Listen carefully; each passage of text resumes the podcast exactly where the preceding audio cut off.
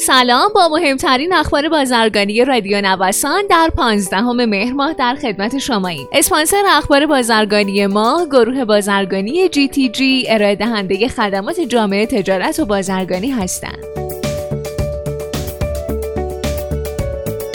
اولویت های جدید برای ترخیص کالاهای اساسی و غیر اساسی اعلام شد. بر اساس این مصوبه بنا شده بانک مرکزی اعلامیه تامین ارز سه ماهه برای صاحبان کالاهای اساسی صادر کنه و این کالاها هم ترخیص بشن. این گروه از وارد کنندگان با در دست داشتن اعلامیه تامین ارز می‌تونن پس از ترخیص کالا ارزشون رو مطالبه کنند. در مورد کالاهای غیر اساسی هم مقرر شده که صاحبان این کالاها هم فرمهای مربوطه رو تکمیل کنند و پس از اون فهرست صاحبان کالا به قید فوریت به وزارت سمت اعلام بشه و در مرحله بعد بانک مرکزی هم ظرف حداکثر یک هفته نسبت به صدور کد ترخیص و پیگیری اعلامیه تامین ارز اقدام می‌کنه تا کالا از گمرک ترخیص بشه. آمار جدید از بازگشت ارزهای صادراتی اعلام شد. رئیس کل سازمان توسعه تجارت ایران اعلام کرده که تعداد صادرکنندگانی که تا پایان مرداد امسال 100 درصد تعهدات ارزی خودشون رو ایفا کردند 2286 نفره.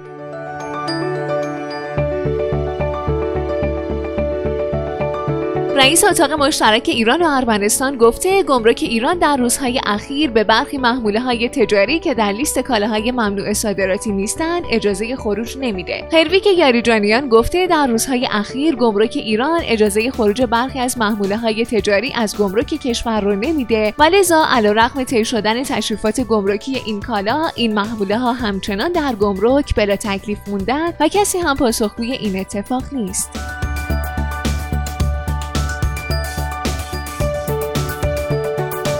معاون فنی گمرک ایران ضمن بیان مباحث مذکور اعلام کرده که بیش از دو میلیون تن نهاده دامی در بناده رسوب کردند. به گفته مهرداد جمال ارونقی این نهاده ها به دو دسته تقسیم میشن. یه دسته از اونها اسناد مالکیت دارند که باید اعلامیه تامین ارز رو از بانک مرکزی دریافت و کالاهاشون رو ترخیص کنند و دسته دیگه هم اسناد مالکیت ندارند که بانک مرکزی اعلام آمادگی کرده به قید فوریت ارز اونها رو تأمین کنه. در واقع نهاده های دامی رو می‌تونیم در 24 ساعت پس از دریافت کد رهگیری بانک ترخیص کنید.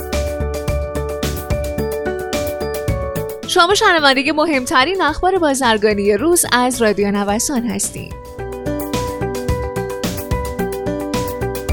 سرپرست معاونت بازرگانی داخلی وزارت صنعت، معدن و تجارت اعلام کرده بر مبنای گزارش بانک مرکزی در شش ماهه اول بیش از 3.5 میلیارد دلار سهمیه ارزی به پنج قلم کالای اساسی تخصیص پیدا کرده. این پنج قلم شامل روغن خام، دانه روغنی، کنجاله سویا، جو و ذرته. رئیس اتاق بازرگانی ایران و چین اظهار داشته اگر نتونیم برای سالهای آتی تغییری در صادرات ایجاد و دو برابر رقم کنونی داشته باشیم با بحران ارزی مواجه میشیم.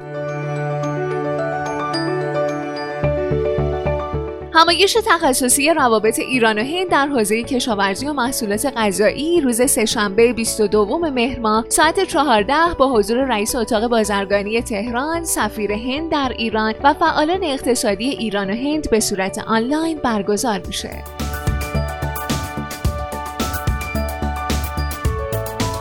معاون وزیر راه و شهرسازی از برقراری مجدد روزانه دو پرواز توسط شرکت‌های هواپیمایی ایران و ترکیه بین دو طرف خبر داد.